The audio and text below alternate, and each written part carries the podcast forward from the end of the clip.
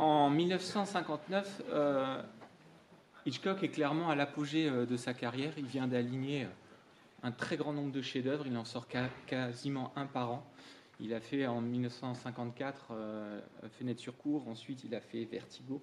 Il a aussi fait juste l'année d'avant La mort aux trousses. Donc c'est vraiment quelqu'un qui comptait énormément à Hollywood et donc chaque nouveau projet est euh, vraiment attendu par la presse et par le public. Et euh, il a vraiment envie à ce moment-là de se renouveler totalement. Il a, euh, il a envie de faire des expériences, il peut se les permettre parce que justement, on lui laisse vraiment les coups des franches pour faire à peu près ce qu'il veut. Et il a envie de faire un petit film qui soit assez audacieux et qui renouvelle complètement sa partition habituelle. Hein, il est connu comme étant le maître du suspense. Il est très connu notamment aussi à la télévision puisqu'il euh, euh, présente une émission qui s'appelle Alfred Hitchcock présente, qui consiste à faire euh, des introductions de films au format court, télévisé, des téléfilms, et qui marche très très bien à la télévision américaine. Et il lit un livre qui s'appelle Psycho de Albert Bloch et qui s'inspire de l'histoire d'un tueur en série qui s'appelle euh, Ed Gein et qui a eu une très longue postérité euh, cinématographique. C'est un fermier euh, du Wisconsin dont la maison va être un jour visitée par la police et ce sera une sorte de musée des horreurs absolue. Et il est inculpé de viol de sépulture, de cannibalisme. Il va inspirer donc le personnage de Norman Bates dans Psycho, mais il inspirera aussi Massacre à la tronçonneuse et plus tard le personnage du Silence des agneaux. C'est vraiment une personnalité euh, extrêmement euh, fertile pour euh, le monde du cinéma. Le livre plaît beaucoup à, Hitchcock et il décide d'en acheter les droits avec une petite malice d'ailleurs, c'est qu'il ne dit pas vraiment qui il est lorsqu'il en achète les droits, et l'auteur a aucune idée de la portée de cette vente-là, et il le, il le, vend pour 9000 dollars, ce qui est absolument ridicule, et il n'est pas en position de faire monter les enchères parce qu'on ne lui dit pas à qui il va les vendre. Donc à partir de là, euh, les collaborateurs euh, fidèles de euh, Hitchcock commencent déjà un peu à prendre peur quand ils voient le sujet du, livre et quand ils voient la perversion, la violence, toutes les allusions sexuelles, et commencent un petit peu à se désengager. Donc Hitchcock en profite pour justement accroître son idée d'un petit film et explique qu'il va le faire sans salaire et qu'il va le faire sans studio, à part pour la distribution évidemment. Euh, ce qui rassure beaucoup les studios de ne pas trop s'engager sur un tel film. Et donc, il en devient le producteur et il participera aux bénéfices des recettes euh, du film. Donc, il engage un, scénariste qui s'appelle Cavana, avec lequel il bosse et euh, auquel il donne dès le départ des instructions visuelles très précises en lui expliquant vraiment quels sont ses objectifs. Et Cavana a le tort à un moment d'avoir une proposition un peu forte et de s'éloigner des directives du maître. Donc, il le congédie assez rapidement mais en réalité, il va vraiment garder euh, le premier jet de manière assez fidèle. il y a un nouveau scénariste qui, arrive, qui s'appelle Joseph Stefano, et qui va euh, mener à bien l'écriture jusqu'au bout. Et là, euh, ils, vont, ils vont faire un travail à, deux vitesses. Stefano a envie d'épaissir les personnages, de, de, travailler leur psychologie, et Hitchcock n'accorde pas du tout d'importance à ça. Hein, il lui dit vous faites à peu près ce que vous voulez et, euh, au fur et à mesure de, il lui laisse quelques scènes et, euh, Stéphano explique très bien que euh, durant le tournage, il éliminera les scènes qu'il considérait comme étant trop trop psychologisantes. Il y a par exemple une scène à laquelle tenait beaucoup le scénariste qui explique à la fin la douleur pour Sam et Laila d'avoir appris le, décès hein, de, de, Marion et que euh, Hitchcock laisse écrire à Stefano, mais il a probablement déjà l'idée qu'il ne la tournera jamais. Et au, tournage, il lui dit que la scène est inutile, qu'elle va rallonger inutilement euh, le récit, et puis il la zappe euh, totalement. Stefano, lui, sait qu'il va devoir rendre le personnage quand même un petit peu plus sympathique. C'est pas le mot, mais qui a une possibilité de, lien avec le, public. Donc il modifie le personnage du récit, qui est un gros chauve assez repoussant, et il décide d'en faire un personnage plus fragile, plus euh, frêle, euh, plus sensible. Et là, l'acteur Anthony Perkins euh, vraiment s'impose à Hitchcock et à, et à Stefano, et il sera donc engagé, ce sera clairement le rôle de sa vie. Donc l'écriture avance, et Hitchcock explique à, à Stefano qui peut y aller au niveau de l'audace, de ce qui concerne la violence, de ce qui concerne toute la thématique sexuelle, et que lui s'occupera de la censure dans un second temps. Donc il lui donne vraiment carte blanche sur ces, sur ces scènes-là. Et donc Stefano ben, ne se fait pas prier, c'est peu courant évidemment à l'époque de pouvoir euh, librement euh, évoquer ces sujets-là, et ça explique notamment la première séquence hein, qui se passe donc euh, sur une relation sexuelle en pleine journée entre deux amants qui ne sont pas encore mariés, etc. Et il y a une scène aussi à laquelle tient Stefano et qui aujourd'hui nous fait un peu sourire. Il veut absolument qu'on voit les toilettes. Ça n'avait été jamais fait jusqu'à présent. Ça paraissait totalement inconcevable de voir un plan des toilettes. Il y a donc hein, la scène où elle déchire les papiers, qui aura du sens après, puisqu'on va miraculeusement retrouver un petit fragment. Euh, euh, et, Hitchcock lui dit bah, mettez-la dans le scénario, on, se débrouillera. Et vous voyez qu'elle est effectivement euh, elle est apparue. Arrive donc le, temps du tournage. lui, il sait évidemment, comme d'habitude, exactement ce qu'il veut au niveau visuel. Il a tout préparé. Hein. il a coutume de dire souvent à la fin de, l'écriture que le film est terminé qu'il n'y a plus qu'une formalité, c'est de le mettre sur pellicule. Parce qu'il sait exactement, lui, où il va. Le reste, ça va être aux techniciens de vraiment mettre en forme et aux acteurs ce que lui a déjà en tête. Donc pour le tournage, ça va être un tournage très léger et euh, il va convoquer l'équipe avec laquelle il travaille puisqu'il réalise certains des épisodes d'Alfred Hitchcock présents à la télévision. Donc il prend la même équipe, une équipe assez réduite et puis surtout une équipe qu'il le connaît bien et qui fonctionne justement sur, euh, des, productions qui sont beaucoup moins ambitieuses.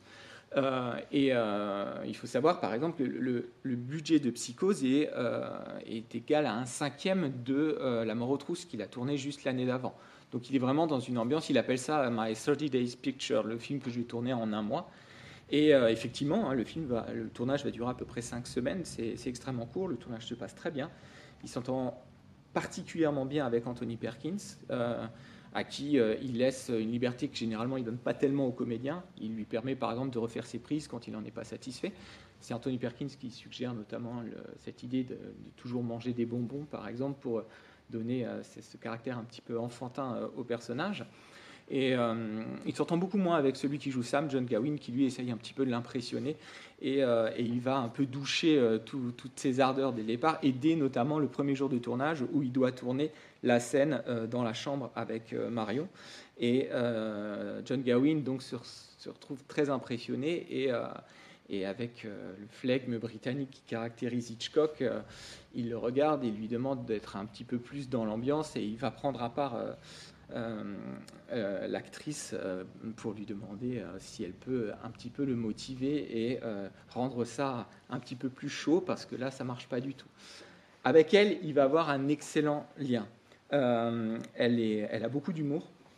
Et Hitchcock est quelqu'un qui aime beaucoup faire des blagues d'assez mauvais goût, qu'elles soient d'ordre sexuel ou morbide. Et euh, il y a certaines actrices qui n'ont vraiment absolument pas euh, supporté.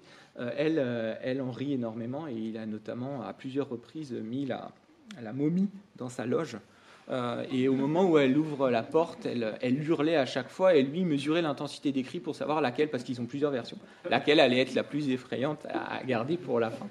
Et elle raconte ça avec, euh, avec beaucoup d'humour et, ça fait partie de, ses bonnes expériences. Elle explique en fait que les directives de euh, Hitchcock sont très claires puisque lui, la psychologie ne l'intéresse pas, il lui dit la chose à faire, c'est de suivre les mouvements de caméra. C'est tout.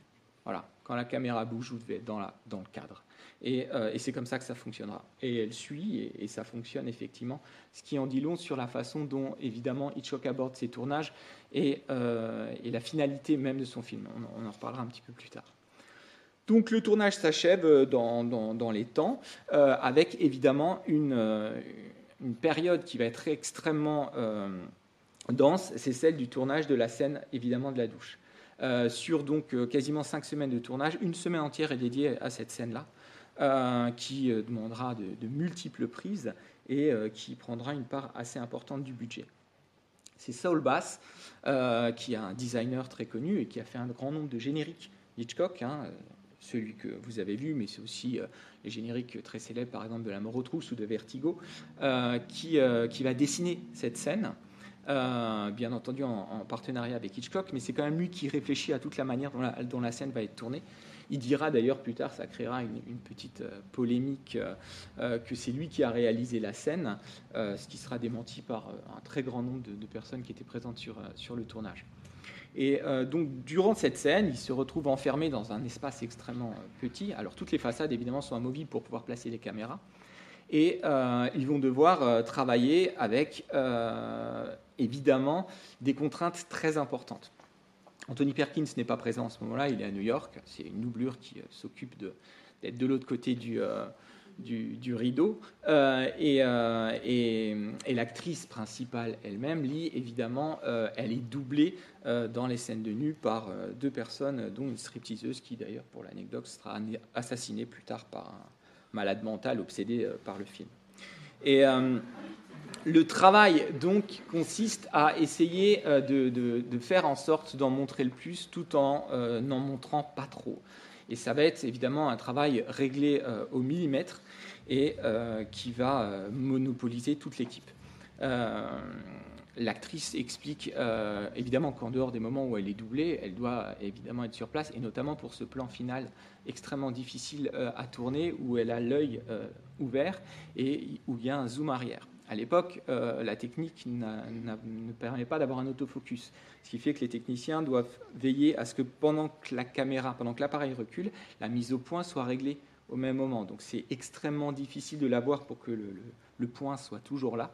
Et donc elle, elle doit rester le plus immobile possible. D'ailleurs, quand on connaît bien la scène et qu'on la revoit, on voit qu'elle respire à un moment. Et ça, c'est Alma, la, femme d'Hitchcock, qui avait été la seule à le voir après de multiples prises. Et, euh, donc, il faut une vingtaine de prises, ce qui est extrêmement euh, pénible pour, euh, pour l'actrice, qui, en plus, à ce moment-là, a une sorte de combinaison en moleskine couleur chair qui lui colle à la peau pour donner le sentiment qu'elle est nue, notamment dans, dans le plan d'ensemble. Et, et, cette combinaison commence à cause de la condensation à se décoller et elle a des gouttes qui lui coulent partout et qui la chatouillent et qui lui donnent envie évidemment de bouger. Et elle en peut tellement plus à la 20e prise de refaire ce plan qu'elle euh, arrive à tenir et qu'elle sait pertinemment que cette combinaison qui se décolle de partout, elle est vue hors champ par tous les techniciens présents et euh, elle préfère leur offrir euh, voilà, cette vision-là que de devoir bouger pour refaire encore ce plan qui est atrocement douloureux à tourner. Au départ, Hitchcock veut que cette scène soit uniquement au niveau sonore accompagnée par les cris et les bruitages, évidemment, hein, parce qu'il y a des effets spéciaux dans cette scène. Pour l'une des raisons pour lesquelles ils font le film en noir et blanc, il y en, a, deux. Il y a l'idée de faire un film télévisé, il y en a trois en réalité. Il y a un modèle très important que, que, Hitchcock brandit tout le temps. Il a fait voir le film plusieurs fois au scénariste, c'est Les Diaboliques de Clouseau qu'on montrera un jour ici d'ailleurs, qui est un excellent film. Et une autre raison aussi, c'est que en noir et blanc, bah, le sang passe mieux au niveau de la censure. Et donc ici, là, c'est du coulis de chocolat. Ils font plein de tests pour voir quelle est la, bonne densité, quelle est la bonne teinte qui permettrait de l'avoir. Et il y a un autre euh, casting important, c'est le bruit du couteau qui rentre dans la chair. Donc c'est bon, il y a un gros steak à un moment, mais c'est surtout des melons en fait. Et on fait une audition avec Hitchcock qui écoute le bruit de la lame dans différents melons et il en choisit un qui sera vraiment le bruit qui, euh, qui, le satisfera. Donc lui au départ, il veut ces bruitages-là et le cri de la femme. Et euh, Bernard Herrmann, le compositeur, qui a déjà plusieurs fois travaillé avec lui, hein, c'est lui qui a fait l'extraordinaire euh, bande originale de Vertigo par exemple, sur la lui suggère d'accompagner ça de musique. Et c'est la musique, évidemment, euh, qu'on connaît aujourd'hui et qui est devenue euh, célébrissime. C'est l'un des, thèmes les, plus, connus hein, de, l'histoire du cinéma. Au départ, Bernard Herrmann est convoqué pour euh, faire une, une, bande originale plutôt jazzy. C'est les premières instructions de Hitchcock. Et il se retrouve avec un budget ben, forcément qui est réduit aussi au niveau musical. Et il dit, bon, ben, moi, je vais faire un, une musique à budget réduit. Et il appelle, d'ailleurs, c'est assez amusant, il dit que ce sera sa musique noir et blanc. Et donc il va euh, utiliser uniquement des cordes. Et c'est vrai que dans cette partition, de tout, le score, hein, on n'a euh, aucune percussion, aucun instrument avant, aucun cuivre, etc. Ce ne sont que des cordes, des cordes, et ça crée une rythmique très particulière et qui, euh, accompagne parfaitement, au-delà du, thème des scènes de meurtre, hein, il y a le générique de début qui revient à plusieurs reprises, et qui est extrêmement puissant, et qui est justement aussi réduit de manière assez efficace et qui rentre en osmose avec l'esthétique générale de ce film, qui est un, un film épuré, si vous voulez. Reste Pour Hitchcock, un vrai défi, ça va être de convaincre la censure. Alors Hitchcock joue un double jeu. Il faut rappeler que dans sa prime jeunesse, quand il travaillait encore en Angleterre, Hitchcock était un publicitaire.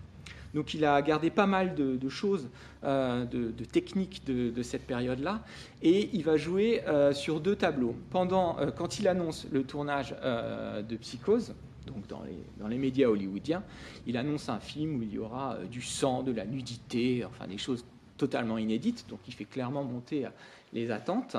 Euh, et, il explique qu'on verra d'ailleurs les fesses de l'actrice principale euh, et que euh, ça va être extrêmement sanglant. Et à partir du moment où il a annoncé ça, il ferme le plateau à la presse. Généralement, la presse peut faire des photos de tournage, etc. Et donc là, c'est un plateau fermé, la presse ne peut pas savoir et ronge son frein tout en alimentant certaines rumeurs. Il fait notamment passer une fausse annonce pour le casting de la mère de, de Norman, euh, de manière à faire croire qu'elle aura, qu'elle jouera effectivement un rôle. Donc, il crée des fausses pistes. Et euh, ensuite, eh bien, avec la, censure, euh, il va devoir un petit peu gérer. En fait, il est très malin parce qu'il annonce des choses abominables à la presse qui vont évidemment totalement paniquer la censure. Et à la censure, il explique qu'il ne va pas aller aussi loin. Le fameux plan où on voit les fesses de Madame Lee existe en réalité. Il la filme en plongée dans la, scène de la douche à la fin, allongé donc sur le ventre, et on voit l'intégralité de sa nudité. Euh, Joseph Stefano d'ailleurs trouvait cette scène absolument splendide, ce plan magnifique, tragique et sensuel à la fois, qui combinait la Eros et Thanatos, tout ce que vous voulez. Et en fait, Hitchcock le tourne en sachant pertinemment qu'il va l'abandonner. Mais l'idée, c'est d'en faire davantage et euh, renoncer pour pouvoir garder d'autres choses. Donc il dit à la censure, bon d'accord, j'enlève ça mais vous me gardez les toilettes, par exemple. Hein. on est dans ce genre de négociation. Et, euh, et vient évidemment la scène de la douche. La scène de la douche pose de gros problèmes parce que, euh, évidemment, la censure, le comité de censure dit que c'est absolument impossible de laisser cette scène, euh, qu'on voit tout, qu'il y, a des, il de sang, qu'il y a la lame qui rentre dans la chair, etc. Et en fait, ce n'est pas le cas. Évidemment, le montage fait beaucoup de choses.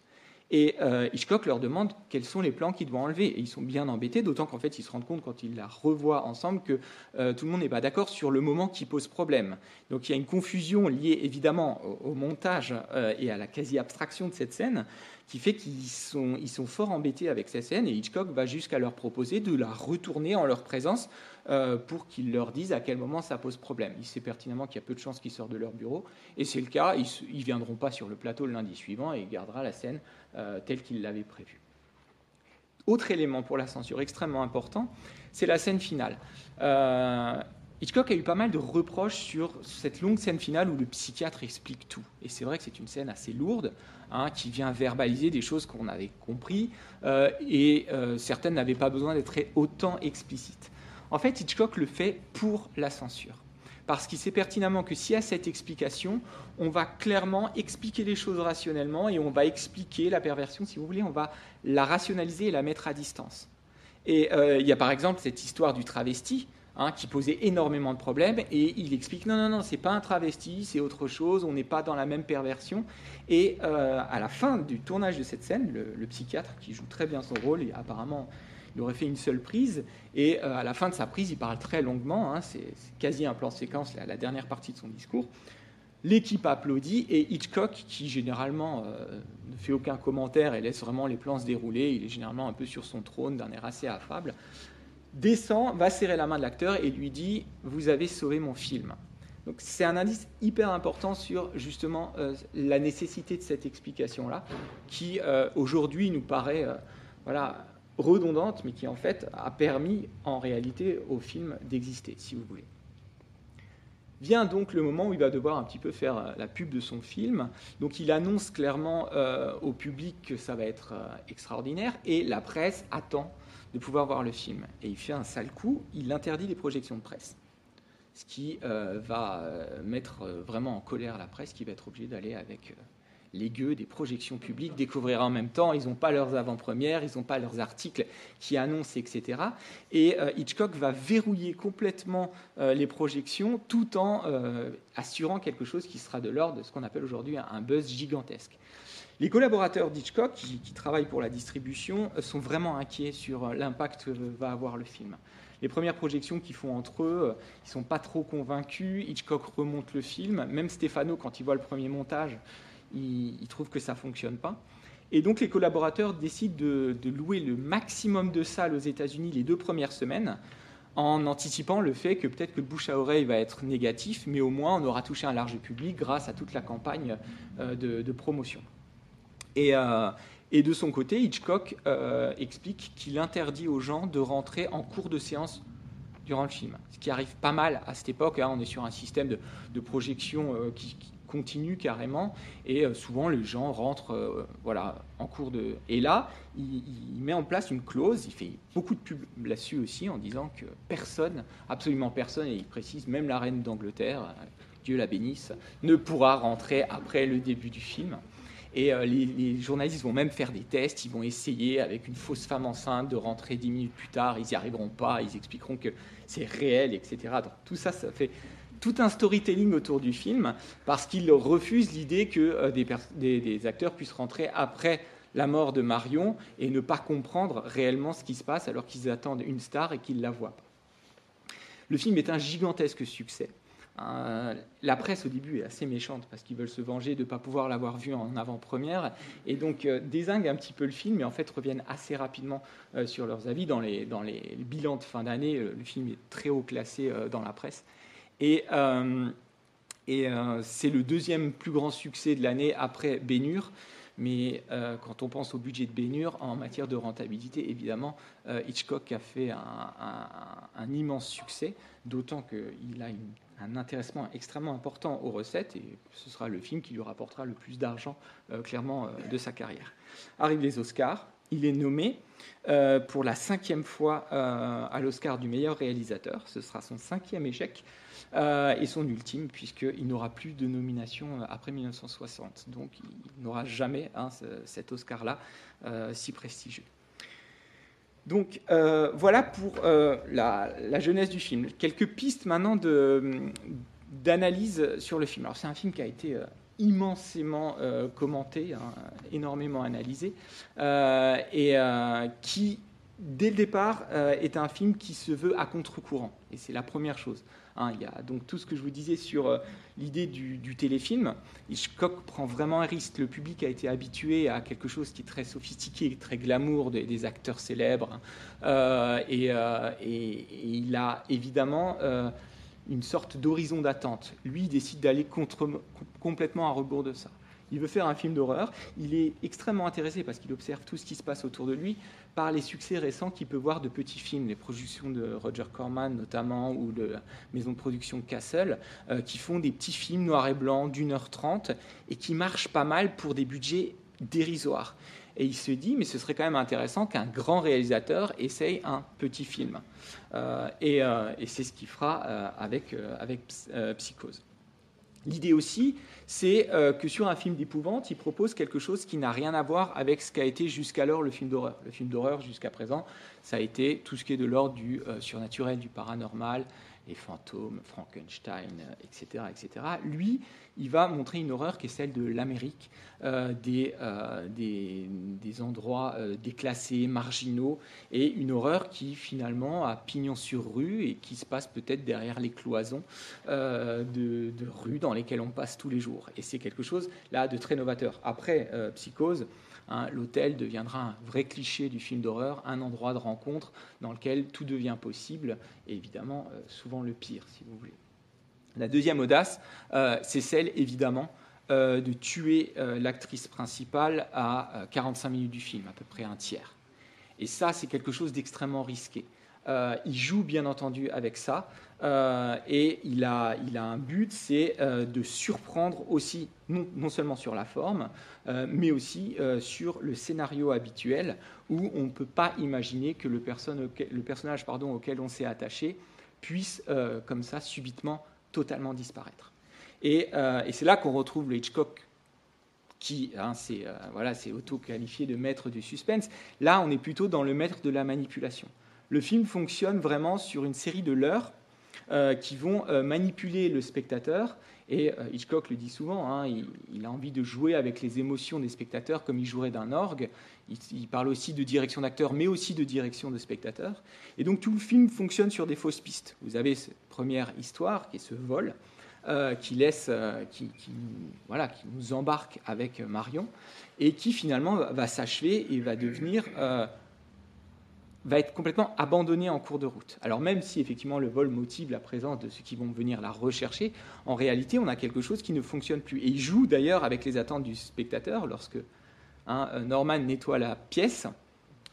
La caméra insiste sur ce journal, ce serait peut-être pas mal de le chercher, et nous, on a envie, évidemment, qu'il le cherche. Et quand il le prend enfin, on s'imagine une suite, même quand il l'a balancé dans le coffre. À chaque fois, on imagine que ça va avoir du sens. Et à la fin, on dit, bah, il est dans le marais c'est complètement abandonné.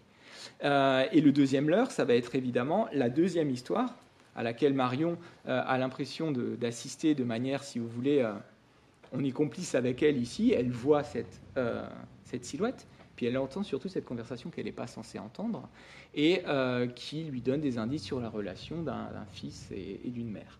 Et, et, là, on rentre dans une nouvelle fausse histoire, hein, qui ne sera évidemment révélée qu'à la fin. Euh, et, cette manipulation, elle fonctionne pendant tout le film, au point justement que euh, le plaisir d'Hitchcock est de vous embarquer avec un personnage, et toujours un personnage qui théoriquement ne devrait pas susciter l'empathie du public. Nous avons de la sympathie pour Marion, qui a quand même volé, d'accord? Euh, Et qui euh, est une femme qui euh, voilà, a l'air d'être un peu téméraire, qui a des relations sexuelles hors du mariage, au lieu de sa pause déjeuner, en pleine journée de travail, qui fait une migraine pour rentrer chez elle, etc. Vous remarquerez d'ailleurs la binarité. Hein, la première fois qu'on la voit en soutien-gorge, son soutien-gorge est blanc, et au moment de la scène du, vol, quand elle est tentée, son soutien-gorge est noir, et on voit vraiment qu'elle est passée du côté obscur de la loi, si vous voulez. Donc la symbolique est très nette mais il ira même jusqu'à le faire pour Norman. C'est-à-dire que quand Norman euh, assiste au meurtre commis par sa mère, eh bien subitement on va rentrer quasiment en empathie avec lui, et notamment cette scène qui est vraiment voulue comme telle, la, voiture qui se bloque dans le marais crée une réaction du public où on se dit oh mince. Alors que pendant les trois premiers quarts d'heure, on était clairement du côté euh, euh, de, de Marion et que quand un flic toquait à sa porte, on se disait oh mince. Donc on est complètement versatile, si vous voulez. Et ça, Hitchcock prend un malin plaisir à nous le montrer et à, démontrer que finalement, nous, on n'est pas tellement intéressé par le bien et le mal, on est plutôt embarqué. Et ça, euh, il a envie euh, évidemment de, nous le prouver. Donc l'autre grand thème, euh, c'est celui du voyeurisme, évidemment. Le, le, thème a déjà été abordé, on l'a vu l'année dernière avec Fenêtre sur cours. Hein. Mais là, on était justement dans quelque chose de beaucoup plus glamour, de beaucoup plus masqué, et on jouait sur des symboles euh, qui étaient toujours évidemment interprétables. Il y avait toute une dimension du voyeurisme érotique, etc. Alors que là, il est évidemment beaucoup plus explicite, beaucoup plus euh, frontal, si vous voulez. Et en fait, le voyeurisme, il traverse absolument tout le film. On le voit dès la première scène, avec cette caméra qui rentre hein, dans la fenêtre, sous la fenêtre et à l'intérieur sous le store. D'ailleurs, là aussi, Hitchcock avait annoncé à la presse qu'il allait faire le plan séquence le plus long de l'histoire du cinéma et que sa caméra allait arriver par hélicoptère, traverser toute la ville de Phoenix jusqu'à rentrer à l'intérieur de. Et il n'a pas pu le faire parce que techniquement, ça ne marchait pas. La stabilité de l'appareil par rapport à l'hélicoptère, ça fonctionnait pas. Donc, il a dû y renoncer. Euh, mais il y avait déjà cette idée d'arriver de très loin et de faire un zoom extraordinaire pour aller voir. Et le voyeurisme, ensuite, il traverse toutes les séquences. Il est d'ailleurs mêlé à un autre désir qui est celui du vol, puisqu'on voit carrément la caméra rentrer dans l'enveloppe de, billets sur le lit, hein, pour très clairement montrer le désir euh, auquel ne va pas pouvoir résister euh, le personnage euh, de, Marion. Et on est ensuite, Marion elle-même, dès le début du film, elle se retrouve toujours en proie, en réalité, au voyeurisme. On le voit lorsqu'elle lorsqu'elle est euh, l'objet vraiment des regards très libidineux du riche, euh, personnage qui euh, va acheter le bonheur de sa fille. Ensuite, elle est vue de manière très insistante par ce policier avec ses lunettes noires hein, qui fait extrêmement peur et qui renvoie à une image très fréquente qu'on a chez Hitchcock. Hein. L'histoire est connue. Hitchcock explique que quand il était petit, il avait fait une bêtise et que euh, ses parents l'avaient envoyé chez un ami policier au commissariat avec un petit mot. Il leur avait donné le mot et puis euh, il leur avait dit enfermez-le un petit peu histoire de lui apprendre la vie. Et donc il se serait retrouvé enfermé alors il y a une légende qu'il a l'air d'agrémenter un petit peu, mais en tout cas, très jeune, il aurait été enfermé dans, une, dans un commissariat et c'est quelque chose qui lui aurait donné une peur, panique de l'autorité. Et on la retrouve dans très nombreux films. À chaque fois, l'autorité, euh, elle, est, elle se trompe et elle est plutôt du côté de l'injustice. Hein, le nombre d'innocents euh, accusés à tort dans les films d'Hitchcock est absolument colossal. Ce n'est pas le cas ici. Mais en tout cas, Marion, elle se retrouve face à ce policier qui, euh, qui lui fait extrêmement peur. Et ensuite, évidemment, elle est l'objet du voyeurisme euh, au sens propre du terme, de la part de Norman. Et si vous regardez la progression de ce regard au fil euh, du récit, euh, elle est de plus en plus explicite et graphiquement de plus en plus travaillée. Dans la scène de la douche, vous avez d'abord le rond par lequel il regarde, et ensuite vous allez avoir un motif répétitif sur tous les ronds. Vous avez le pommeau de douche, et vous avez évidemment son œil, vous avez l'évacuation. D'ailleurs, Hitchcock rendait les gens fous euh, par rapport justement à ces détails techniques. La direction d'acteur, il, s'en fichait pas mal, mais il fallait absolument, par exemple, que le tourbillon il aille dans ce sens. Et euh, c'est extrêmement difficile pour les, euh, pour les techniciens d'obtenir ça.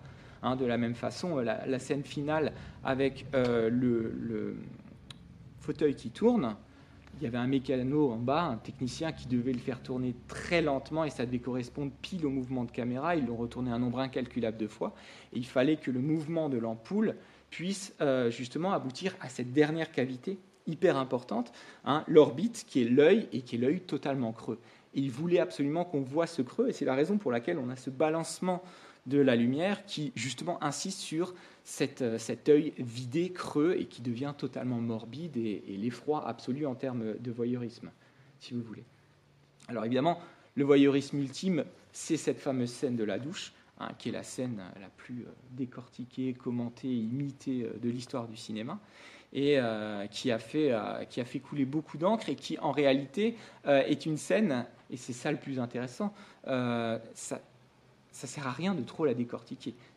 Parce qu'en réalité, cette scène, elle a été faite avec des contraintes, et Solbass, ça lui a été dit explicitement, dans cette scène, il fallait pas de giclure de sang, pas de lame qui rentre dans la chair qu'on voit, pas de nudité Euh, et avec ça, il fallait évidemment le suggérer. Et qu'est-ce qui fait que ça fonctionne et que les censeurs eux-mêmes avaient envie de couper mais ils ne savaient pas où C'est que tout le montage, dont certaines scènes hein, du corps nu ont été tournées au ralenti de manière à ce que justement on puisse s'arrêter exactement avant que ça devienne trop explicite, c'est qu'en fait le montage et euh, la somme de tous les éléments de la scène nous donne vraiment la certitude qu'on a vu ce qui n'est pas montré.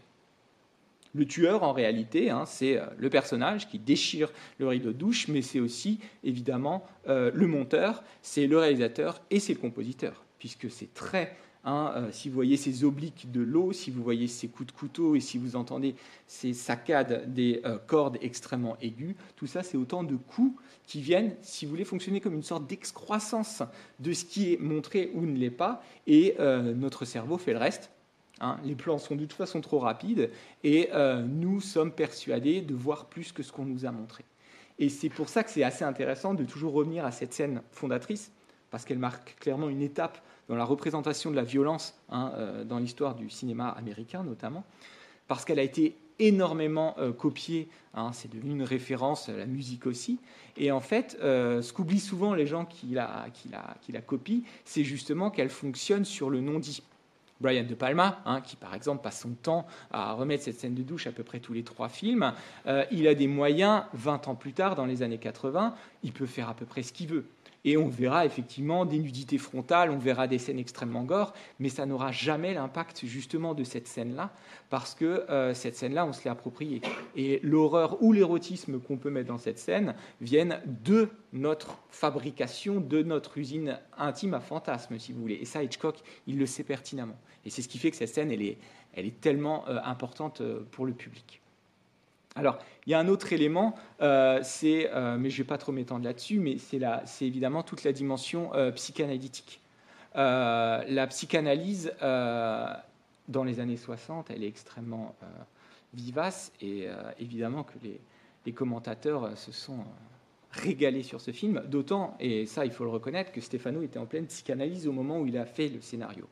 Et il explique lui-même hein, qu'il avait euh, visiblement pas mal de soucis à, régler avec sa mère, hein, son propre dip étant euh, assez euh, important, et que lui-même s'est retenu, il mettait des mères un petit peu partout. Et c'est vrai que vous avez évidemment la relation de Norman à sa mère, mais en réalité, vous avez toujours des mentions. On parle du tableau de la mère qu'on retournera au début dans la scène, hein, où il dit on ira chez ta mère, etc. Ensuite, l'autre secrétaire parle aussi de sa mère. Hein, qui lui donne des tranquillisants le jour de son mariage. D'ailleurs, elle est jouée par la fille d'Hitchcock. C'est pas Hitchcock qui joue ce petit rôle. Et, euh, et Stéphano se rend compte qu'il en fait peut-être un peu trop. Et il va arrêter de, mettre d'autres personnages de mère parce que ça fait beaucoup. Mais euh, ce lien-là, il est évidemment colossal et il a donné lieu à de multiples analyses. Les images hein, euh, sont, sont, intéressantes dans la mesure où la demeure, c'est clairement la mer tout entière c'est par la fenêtre qu'apparaît la mer.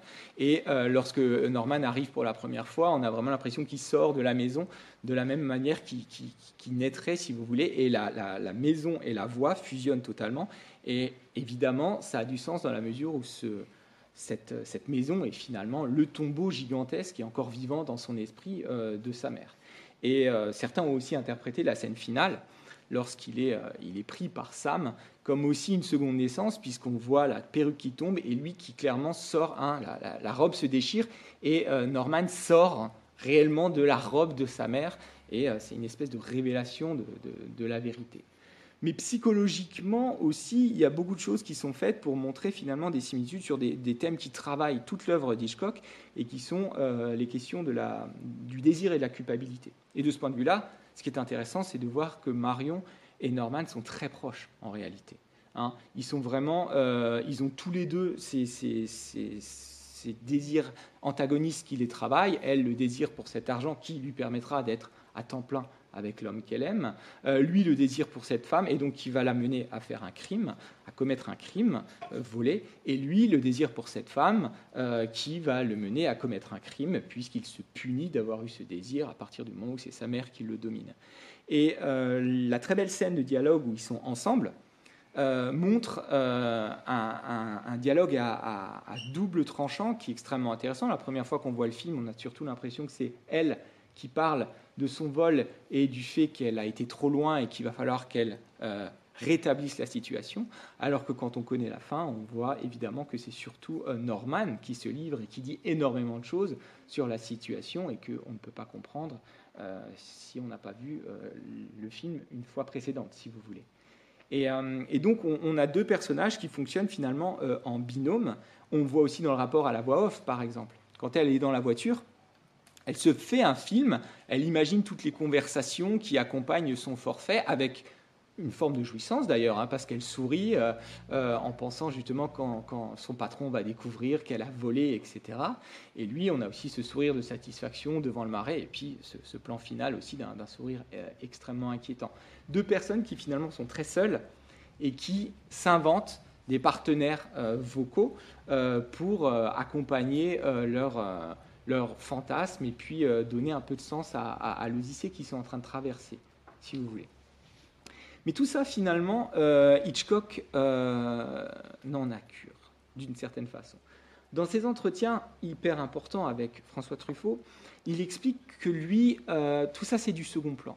Le policier, l'interprétation des acteurs, le roman dont c'est issu, le fond, le message que pourrait donner le film, lui, ça l'intéresse pas.